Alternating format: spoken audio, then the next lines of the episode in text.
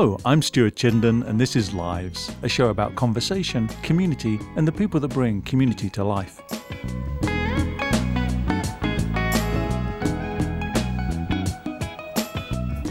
My guest today is Rabbi Brian Stoller.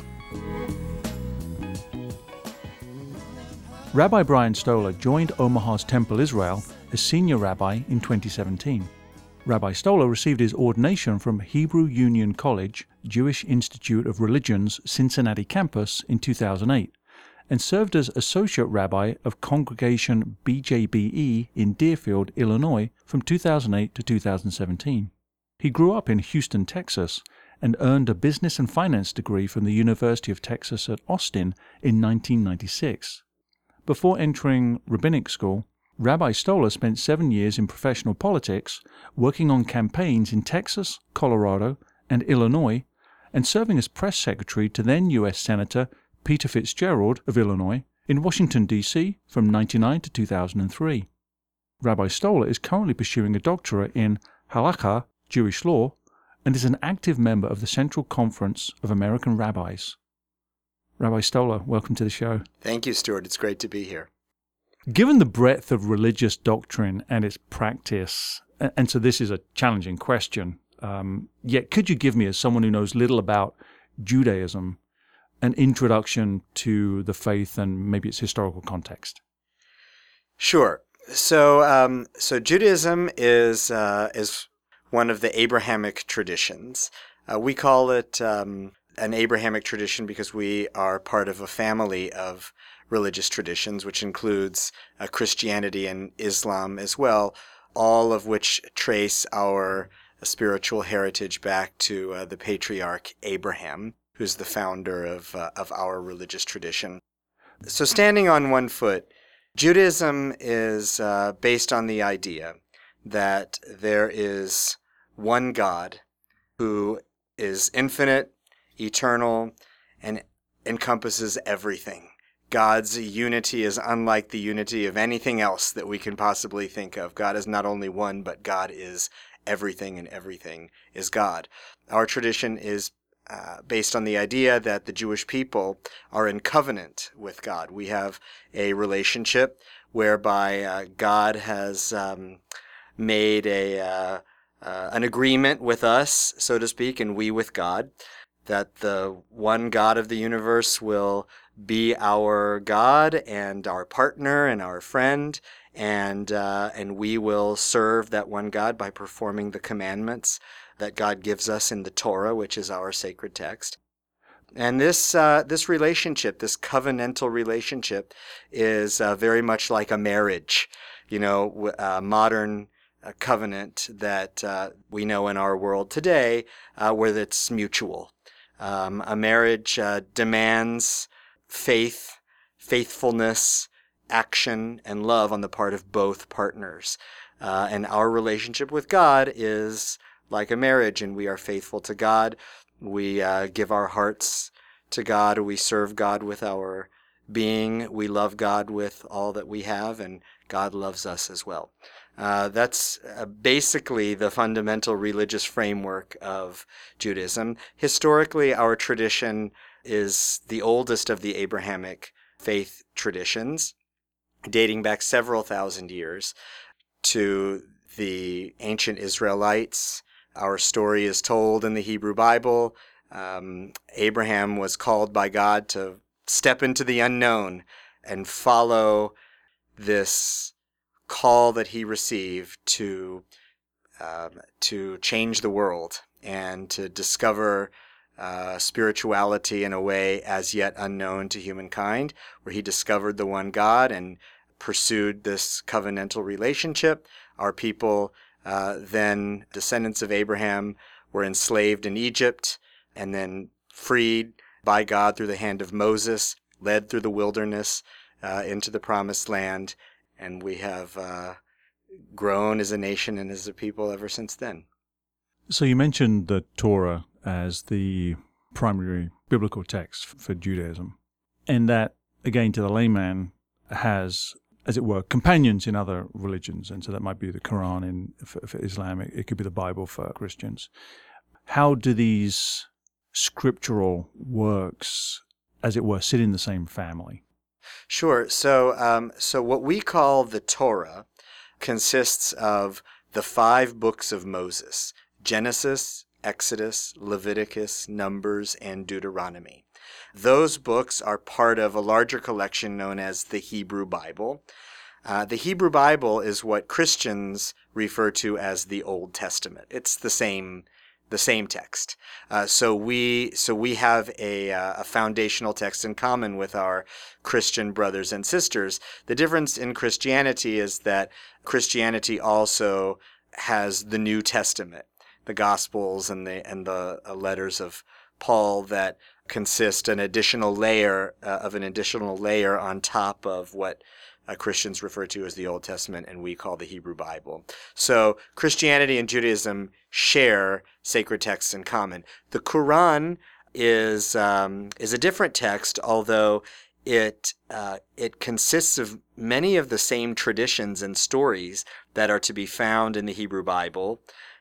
Abraham which uh, uh, uh, who uh, Muslims call Ibrahim. It's the same figure. Uh, he is the father of uh, of the Muslims as well, and many of the same stories that are found in the Hebrew Bible about Abraham and his descendants are also found in the Quran, told from the Muslim perspective. So the three Abrahamic faith traditions really share a common body of not only text but foundational stories traditions, and principles, namely and most importantly, the principle of monotheism, the worship of the one God of the universe, and the idea that all of us in our own particular way are in relationship with that God. You are studying halacha, which is Jewish, Jewish law. law. And the media gets into a lather about Sharia, mm-hmm. Islamic law. I wonder if you might talk a little bit more about both aspects the, the nature of what you're studying and its relevance to your faith and maybe the world at large, and maybe how it fits into the general premise that most religions have some kind of doctrine that guides how people should live their lives and behave. I, I'm I'm working on a, a PhD in halacha, which is Jewish law. Um, Judaism, at its core, is a law-based religion, which means that um, the the framework of law or a, a set of norms um, is uh, is the way in which the Jew interacts in the world and and discovers God and con- carries out lives out our relationship with God. Halacha, Jewish law, is is all encompassing in the sense that it is a it is a framework for living that addresses not only religious practice per se, specifically prayer and ritual, but also uh, our involvement in commerce and uh, our relationships with our neighbors and um, the justice system. It, it, it's an all encompassing system. Um, I love the study of halacha uh, because, uh, well, I'll, I'll draw on, uh, on, on something that a, uh, a contemporary secular legal theorist uh, wrote by the name of Robert Cover, who was a Jew but a professor of law at Yale. Cover said that the law is the bridge between uh, the world as it is and the world as it ought to be. So I think of law as um, as an expression of values and ideals uh, and principles that we as human beings seek to realize uh, in the world and, and bring into being. I mean, if you follow Cover's metaphor, you cross the bridge. We ultimately strive for a world in which law is not necessary because the, the, the principles embodied in the law have have have been realized. So um, so I, I I like this I, I like halacha for that reason because uh, it teaches a philosophy not only of religious practice but but of life generally. You know, I don't I don't really know much about Sharia. Um, it's something that I hope to learn more from my Muslim friends in the Tri Faith Initiative. I'm sure that Sharia and Halakha are, are, are similar in terms of kind of what they aim to do, again, which is to be a framework for living that uh, that is, is a guide to meaning and purpose for the Jew or for the Muslim. And I think it's sad, you know, just to hear the way Muslim law is denigrated in, uh, in, you know, kind of popular culture and discourse, political discourse these days. I'm sure it's unfair. Um, I, I, think that I think the system of, of religious law has uh, has a lot to teach us, uh, not only as Jews but uh, as people seeking to discover uh, meaning and purpose uh, in in the ordinary um, modes of daily living.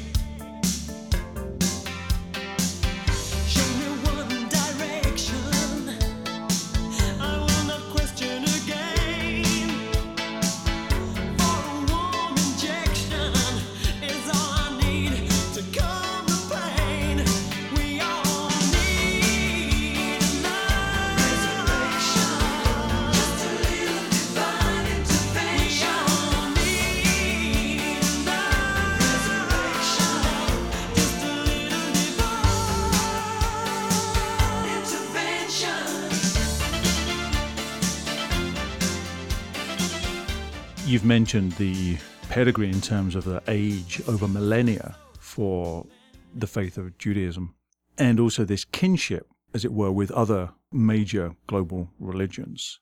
Yet we, I think, live in an age where it feels really pronounced, but I would imagine that this has been true over the ages that an antipathy towards uh, either the Jewish people or, or, Judaism as a faith has marked this uh, history for millennia.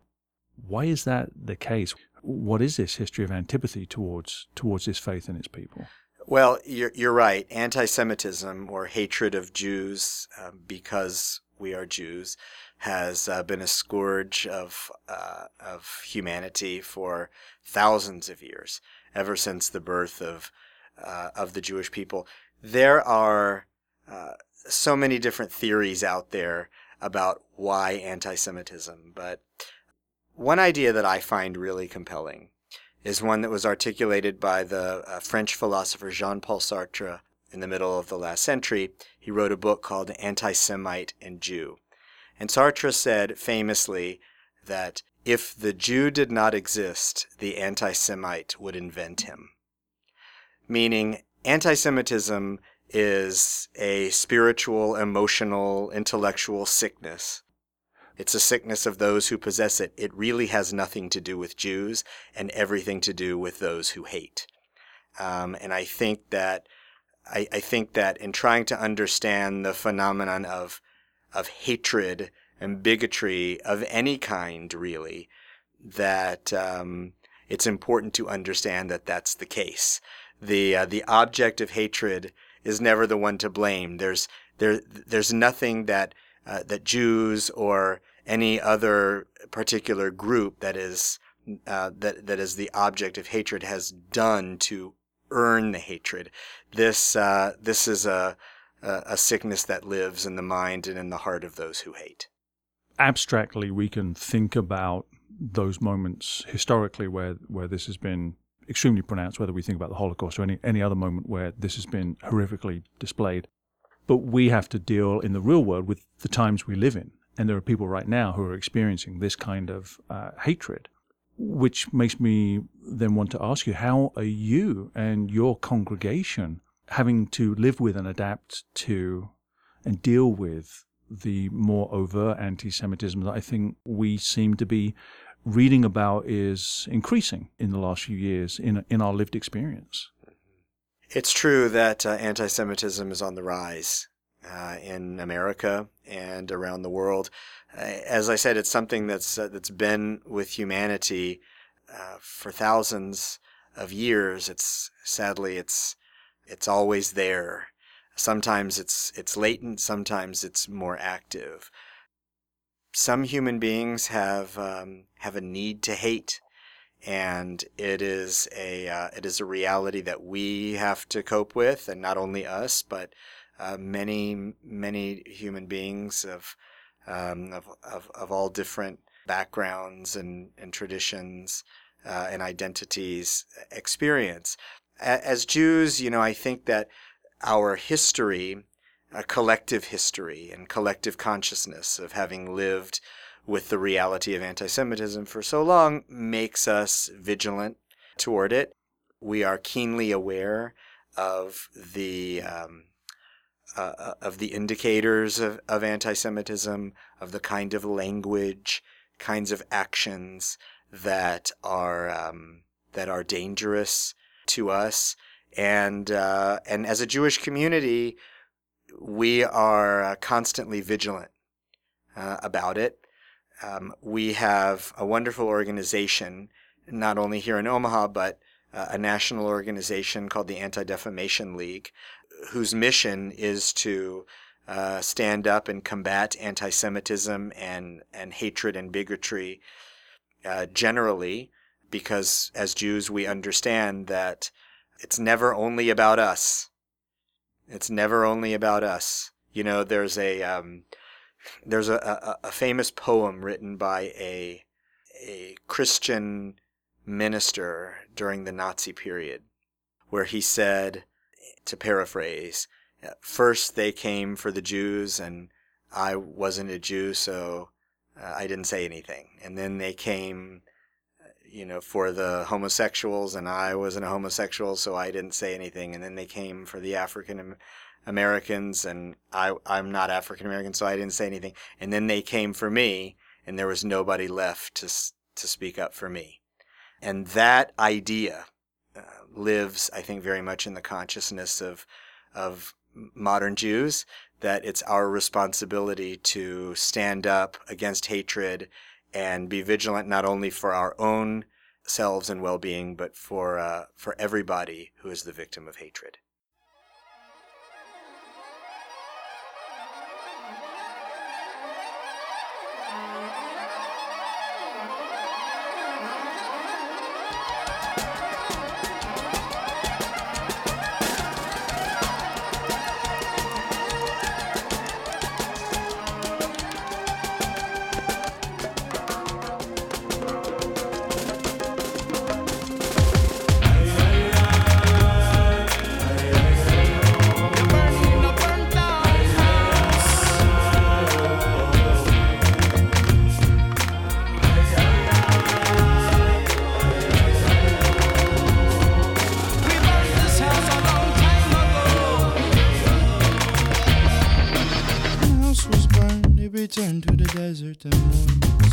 Slaughtered, daughters raped. Like your clothes and capes, gonna rays, and the days when our children play. I'm gonna switch gears and jump back to the beginning. Um, I think you have a fascinating story that turns at the beginning of this century. And so that means I need to go back with you to the beginning. So I want to ask what was your childhood like? Well, my childhood was a wonderful childhood. I grew up in Houston, Texas, and uh, that's a disqualifier right there. Yeah, right. a Texan in Nebraska. um, but I, I, did grow up in a wonderful family in, in Houston. My family um, was a, we were members of a Reform Jewish congregation in Houston. In fact, my great grandfather is one of the founders of our synagogue. Um, we were engaged with the synagogue, although not um, particularly um, religiously active, uh, a, a, little bit, but um, but not much uh, as uh, as I was growing up. and it never occurred to me uh, when I was a child to become a rabbi. The idea never entered my mind until I was in my mid twenties. Um, actually, I had uh, I had other ideas for my for my life. And as you mentioned, I, I, I, went in after college into politics because that was my passion uh, from the time that I was in high school. what I want to picture is this typical youthful child who maybe had a little mischief here, but was otherwise an ordinary kid over here, just finding his way. What was entertaining you or driving you or inspiring you when, when you were a teenager? Well, I have always been somebody who loves to learn. Um, and I had a group of friends throughout my whole life. We're, we're still best friends, uh, have been since elementary school. All of us are kind of uh, the same in the sense that we um, we love intellectual challenge and um, we like to you know to achieve and to be good family people. We we weren't we didn't get into trouble in high school. we uh, we weren't troublemakers. Uh, we weren't particularly adventurous. Um, but you know we uh, we were the good kids. Um, and uh, and I always love to learn. And so what captured me when I was a young adult, I, I went into politics, and I went into politics because of my uh, kind of the passion for for knowledge and um, and analysis and the policy making and so forth. Um, that really captivated me. When I was in working in Washington in the U.S. Senate, um, I had I made a friend in my office who was a uh, an evangelical Christian, and I was the only Jewish person that she knew, and she was curious about Judaism, and you know, asked me questions uh, about Judaism. And at that particular time in my life, I was not really engaged in Jewish life uh, in in any kind of significant way. Just wasn't part of uh, of who I was then. But the feeling that I had of being ignorant in response to her questions, I didn't feel like I could answer her intelligently. That that grabbed me because I didn't like feeling that way. I've never liked um, feeling ignorant. I've always uh, prided myself on being knowledgeable and learned. So that was the uh, that was the experience, this relationship with my friend Susan, that made me realize, you know what, I need to learn about Judaism because I should know this. I'm a Jew. I should know this, and and I don't like not knowing. So I called up my rabbi from home, and I asked him to recommend some books for me to read. He gave me a, a, a great reading list. I, I went to the bookstore in DC in my neighborhood because back then you went to bookstores. I got the books and started reading, and my reading just opened up this whole world to me of Judaism that I had no idea existed. And it really captured my my mind and my spirit in, uh, in a way that I had not expected. How did that experience sit with you in juxtaposition to being involved in politics? Well, I, I loved my work in politics, and I loved the, and still do, uh, the, the senator that I worked for, Peter Fitzgerald, who was a man of the highest integrity and, to my mind, the ideal kind of public servant who's in it for all the right reasons. Um, I really enjoyed what I was doing. At the same time, and here I was in my mid 20s, I had this sense, and I was not able to articulate it at that time, um, but I had this sense that the, the politics was not my life's work, that I was, I, I had a higher calling. Um, I had a, a purpose. Um, I, I, I, I, felt like there was a, a better version of myself just yearning to come into being. Again, did I did not speak in those terms back then. This is in retrospect, but that's that that's what I felt. Um, and, and and Susan, my friend, was really an angel in my life, I believe, because she came uh, into my life, I think, to kindle this spark in me. Um, we only worked together for six months, and then she moved on. But without her, I I definitely would not have been on this path. Um, but I guess in terms of the relationship with politics and the rabbinate, I, I, I just you know, I think both are uh, in their in their highest kind of um, incarnations are um, about service, you know, service and um, and principle and um, integrity.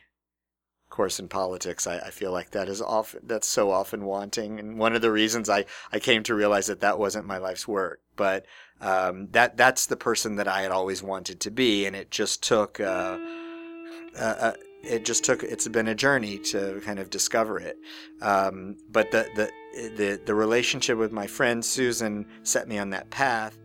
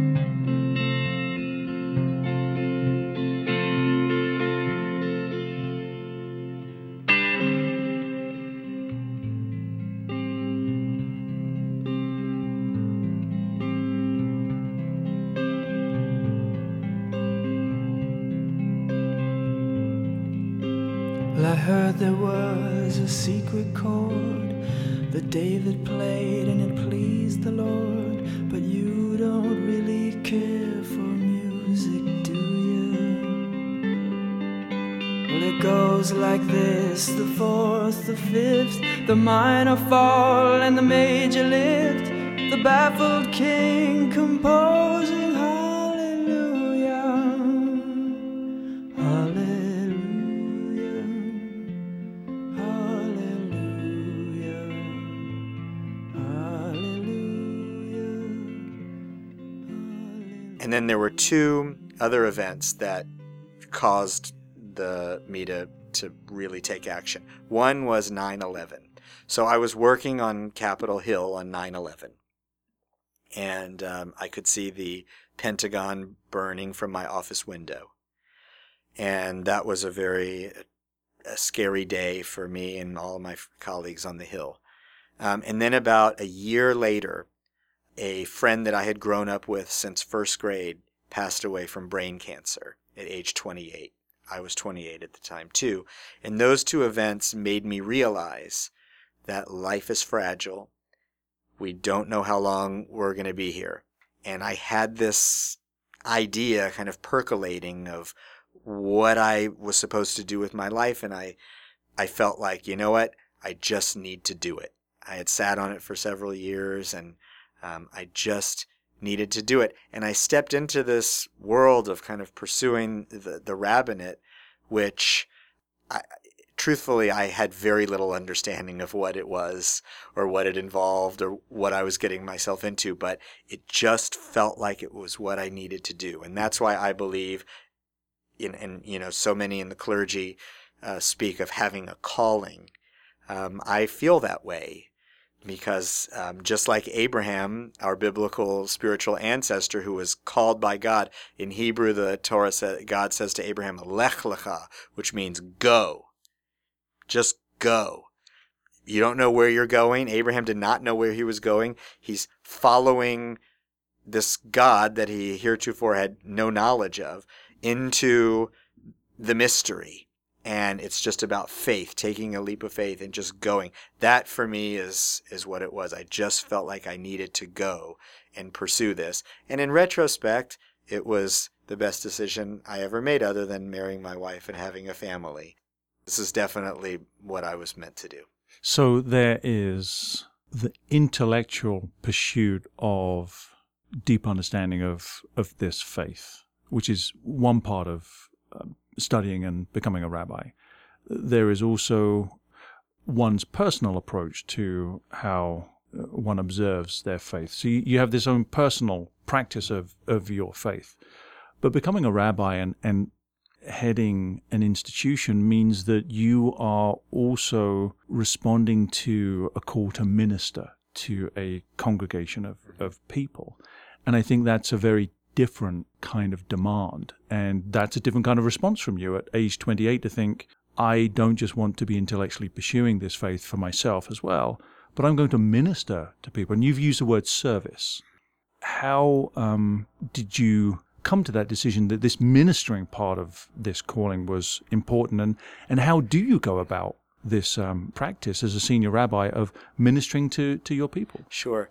Um, so that that uh, was a journey for me too. When uh, rabbinic school is um, mainly, probably like um, seminaries for other faith traditions, uh, is very focused on on the academic side of religion, which is when I went into it is exactly what I was looking for. I you know I I loved that the intellectual challenge. One of the things that um, that we do as rabbinic students, though, in addition to our studies, is um, we we serve as student rabbis at s- small congregations around the country. There are a lot of a lot of small Jewish congregations in towns that around America that people prob most people have never heard of that uh, have little communities and they don't have enough resources to employ a full-time rabbi. So they um, they engage in a relationship with the seminary where they get a student to come once or twice a month on the weekends and basically be their rabbi, you know, lead services and teach classes and visit people in the hospital. And it's mutually beneficial because the congregation gets somebody to, you know, to be a spiritual leader for them, and the students get training. So I had um, I had two student congregations when I was a rabbinic student. My first one was in a small town uh, in southeast Arkansas called McGehee. I used to I, I would go from Cincinnati on the weekends, fly to Little Rock, Arkansas, and then drive two hours to this little town of McGehee. And then uh, my second congregation was in Joplin, Missouri, a little bit larger, and I uh, and I was the student rabbi in Joplin for three years. So it was it was through my experiences as a student rabbi in these in these small communities where I learned uh, the to to love you know the ministry as you put it um, just being with people and walking the spiritual path with them and being part of uh, people's lives it's it's a very profound um, kind of experience before I uh, applied to rabbinic school, I was thinking about it. I went to meet with a, a rabbi in Washington where, where I was living to talk to him about it. And he said to me then, um, the rabbinate is the most meaningful way that he could imagine living his life. And he said, if you can imagine yourself doing anything else, you should do that. And the, the and those those things, uh, those two words, uh, pieces of advice have really stuck with me. That um, that it absolutely is the most meaningful way that I can imagine living, because I have the great privilege of being part of people's lives in ways that virtually nobody else outside their their families and closest circle of friends ever gets to experience other people and at the same time being a rabbi being a minister a clergy person to a community is a very uh, demanding role not only in terms of the energy and the time and so forth that goes into it but emotionally spiritually. It's it, it, it it's a very demanding role because it is a sacred duty. So when that rabbi I spoke to said, if you can imagine yourself doing anything else, you should do that. Um, I think is very apropos, but I really cannot imagine myself doing anything else. So um, I consider it uh, to be an incredible honor and a great privilege to be a rabbi to a congregation and uh, I do feel that it's the purpose for which I was created. So it makes me wonder about um, those skills that are required. So on the one hand, there's this deep, this profound divine calling upon you to fulfill this meaning in your life, and and that is majestic. Then backing away from that, you have a job to do, and so there are. It brings to mind the skills that you might need. And before we came on air, we were chatting, which actually meant that you were asking me questions and then listening deeply to what I was saying to you. And that was great for me because now we have the mics in front of us. I get the pleasure of actually asking the questions.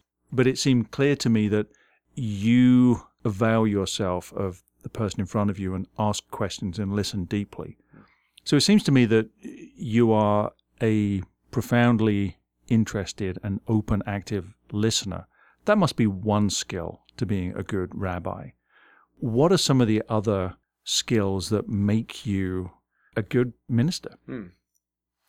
Well, the rabbinate is, uh, and the ministry, I think, is such a broad based field that we do so many different things in any one given day. There's this um, this one rabbi uh, that I admire deeply. Was uh, from my childhood.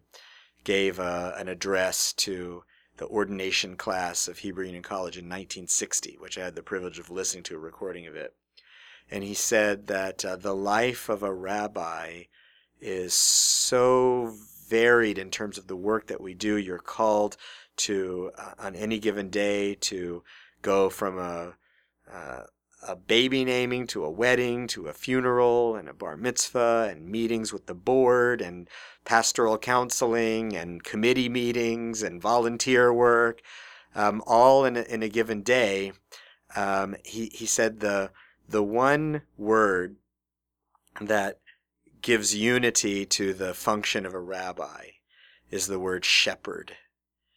I love that he said because it, because to be a shepherd is to be is to be a guide, you know, to um, to help people discover meaning and purpose in their lives through the many different uh, portals that Judaism offers to to those things. Um, so I, I guess uh, you know above all the the skill set is about being present in whatever it is that I that I do, and um, kind of investing myself in in people and and being there to uh, to empower them and to guide them on on their path. That's the the spiritual calling, I think. You're right that to be a, a rabbi and and particular a senior rabbi or a senior minister of a uh, of an organization is um, is also a very kind of practical role. You know, Temple Israel is a congregation of 685 families. We're a large institution. And as the senior rabbi, I function essentially as the CEO of the organization, which, uh, you know, is, I guess, in, in, in one sense, is, is very different from the spiritual work of the ministry or the rabbinate. It's about leading an organization and managing people and setting a vision. What I strive to do, and this is a learning curve for me because I've only been in my role as senior rabbi for a year and a half, but I, I think what I'm what I'm striving for is to blend the two and to, and to bring a um, a, a sense of spirituality, purpose, service, um, and meaning to the day-to-day work of leading an organization. I, you know, I, I try to cultivate a sense uh, in, in our organization that we are engaged in sacred work. You know, it's it's not ordinary work, and it's oftentimes it's not the kind of work that you you can come from nine to five and then go home and leave it at the office. This is sacred work. It is about people's lives, their their spiritual lives, their connection with with God, um, their discovering the purpose for which they were created. It's it's sacred work. So it is a challenge. In Judaism, we have this idea um, that uh, there's there are kind of two realms, so so, uh, so to speak, uh, kind of the ordinary and the and the holy. And sometimes they're separate. You know, you're either in the holy or you're in the ordinary. But I think that in the work of of leading a synagogue, is about learning how to kind of bring holiness into the ordinary, uh, even as you also have to bring the ordinary into the holy. Slow prayer, slow prayer.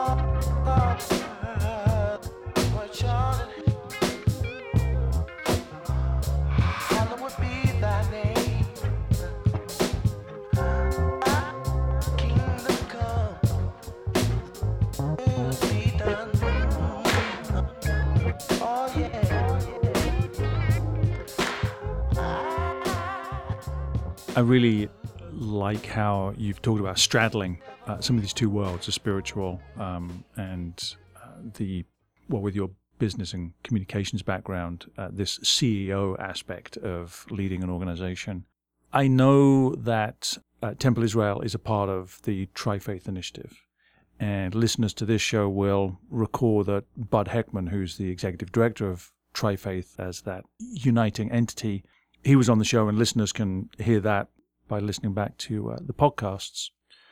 But I wonder if you wouldn't mind talking about Temple Israel's role in Tri Faith from your perspective. Sure. So uh, the Tri Faith Initiative is a uh, is a bold and uh, unique experiment in uh, interfaith cooperation. Three congregations: our Jewish congregation, um, Countryside Community Church, and the American Muslim Institute have come together and formed a consortium, the Tri Faith Initiative, um, which is centered on this uh, idea of the three congregations creating a special, ongoing uh, relationship with each other. We are co-located uh, on a uh, on the, what we call the Tri Faith Commons in Omaha. We live together as um, part of a neighborhood of faith communities. It's really very exciting, and there's nothing like it in uh, in, in America, and um, not quite like it even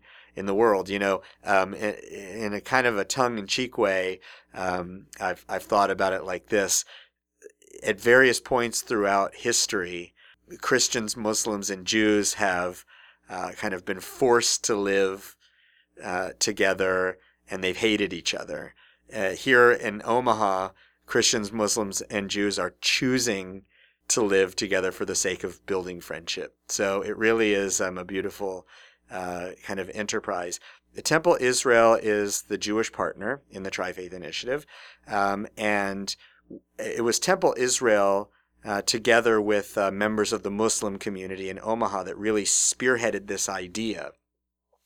My predecessor, Rabbi Aryeh Azriel, uh, who had been the senior rabbi of Temple Israel for 28 years until he retired a couple of years ago, was uh, was a prominent interfaith leader here in Omaha. And uh, after, uh, on 9 11, actually, um, on 9 11, uh, Rabbi Azriel uh, gathered a group of congregants from Temple Israel to uh, stand uh, vigil and in solidarity at a local mosque. Uh, to show their support for the Muslim community on that day, knowing that uh, the Muslim community would be targeted because of what happened on 9/11. And out of out of that show of solidarity, this beautiful friendship blossomed, and uh, Rabbi Azriel and leaders in the Muslim community uh, uh, developed this this idea of trifaith. What if we could what if we could get a Jewish congregation, a Muslim congregation, and a Christian congregation together for the purpose of building bridges and, and coexisting in friendship? and one thing led to the uh, to the next, and over the course of of a decade or so, this idea of the Tri Faith Initiative came into being. We are now at the point where um, the Countryside Community Church, who is our Christian partner, has been building their new church on the Tri Faith Commons. They're about to move in in a month or less. And once they move in, the three congregations will all finally be side by side. Um, it's really uh, an incredible thing to be a part of. In fact, right before I, I left to come to this interview, um, I was having uh, lunch with our Tri Faith clergy partners. We, we get together uh, once a month for, for lunch to just to talk about theology and ideas for Tri Faith and, and dream about what this initiative can be and um, it's uh, it, it's not a special event. You know, it's not a one-time thing. It's it's a way of living. It's it's about being a part of an extended family, and uh, it's really something special. It does sound beautiful and a necessary proactive antidote to the fracturing of many aspects of our social uh, fabric at the moment. It makes me then think about the extent to which you see your responsibility to yourself and to your faith. And by that I mean you responded to a calling that was very deep and personal. And part of that calling is in service, and that is in service in leading an organization and ministering to a congregation. One layer out from that is this interfaith engagement that you've just described. Is there another ring? Do you see some further responsibility to yourself and your faith to engage with people that you don't have this kind of direct relationship with? They, they could be geographically dispersed, they may be religiously different, they may actually have some kind of antipathy towards you. But do you feel some calling to extend your ministry even further than it does at the moment? Well, um, you know that is that is part of the vision and mission of the Tri-Faith Initiative. Um, the, Tri-Faith Initiative is its work is uh, two pronged, as it were. Its inward work is to cultivate this special relationship among these three particular uh, congregations um, for the sake of building friendship and being a light to the world and a model of what religious life can be in, in, in the 21st century. At the same time, uh, we our our outward oriented work uh, is about extending the idea of trifaith, meaning the idea of religious pluralism and bridge building and affirmation of different pathways toward God and toward spiritual meaning and purpose to extend that mission into the broader Omaha community and beyond. We have grand designs for the Tri Faith Initiative, and we hope that it will become a model to the world, and that uh, and that it will be a beacon that attracts attracts uh, religious people, uh, clergy, people of no particular religion at all to uh, to the idea of being in relationship with people who are unlike you. Because we believe that by engaging in relationship with with others who are different who see the world differently and believe differently that uh, we not only uh, enrich each other's lives but we also become we, we find greater depth in our own religious commitments and our own uh, relationship with God uh, so yes, that's certainly part of what we do, and the Tri Faith Initiative is is our arm for engaging in that work.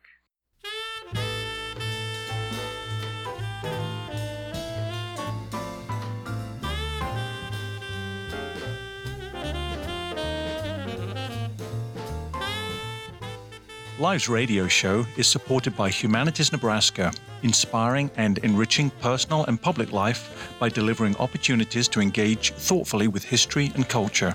Learn more at humanitiesnebraska.org.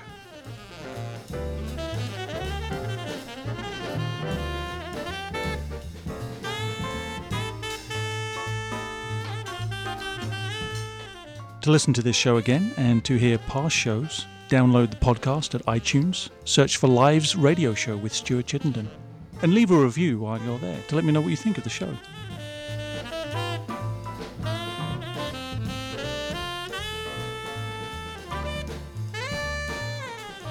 I've been in conversation with Rabbi Brian Stoller. Rabbi, thank you so much for being on the show today. Thank you, Stuart. It's been a real pleasure. I appreciate you having me.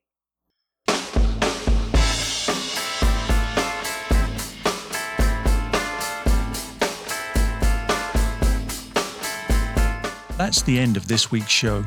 The magnificent Marion Fay helped produce the show. Lives is an executive production of Squish Talks. I'm your host, Stuart Chittenden. Join me next week for more community, conversation, and the people that bring community to life.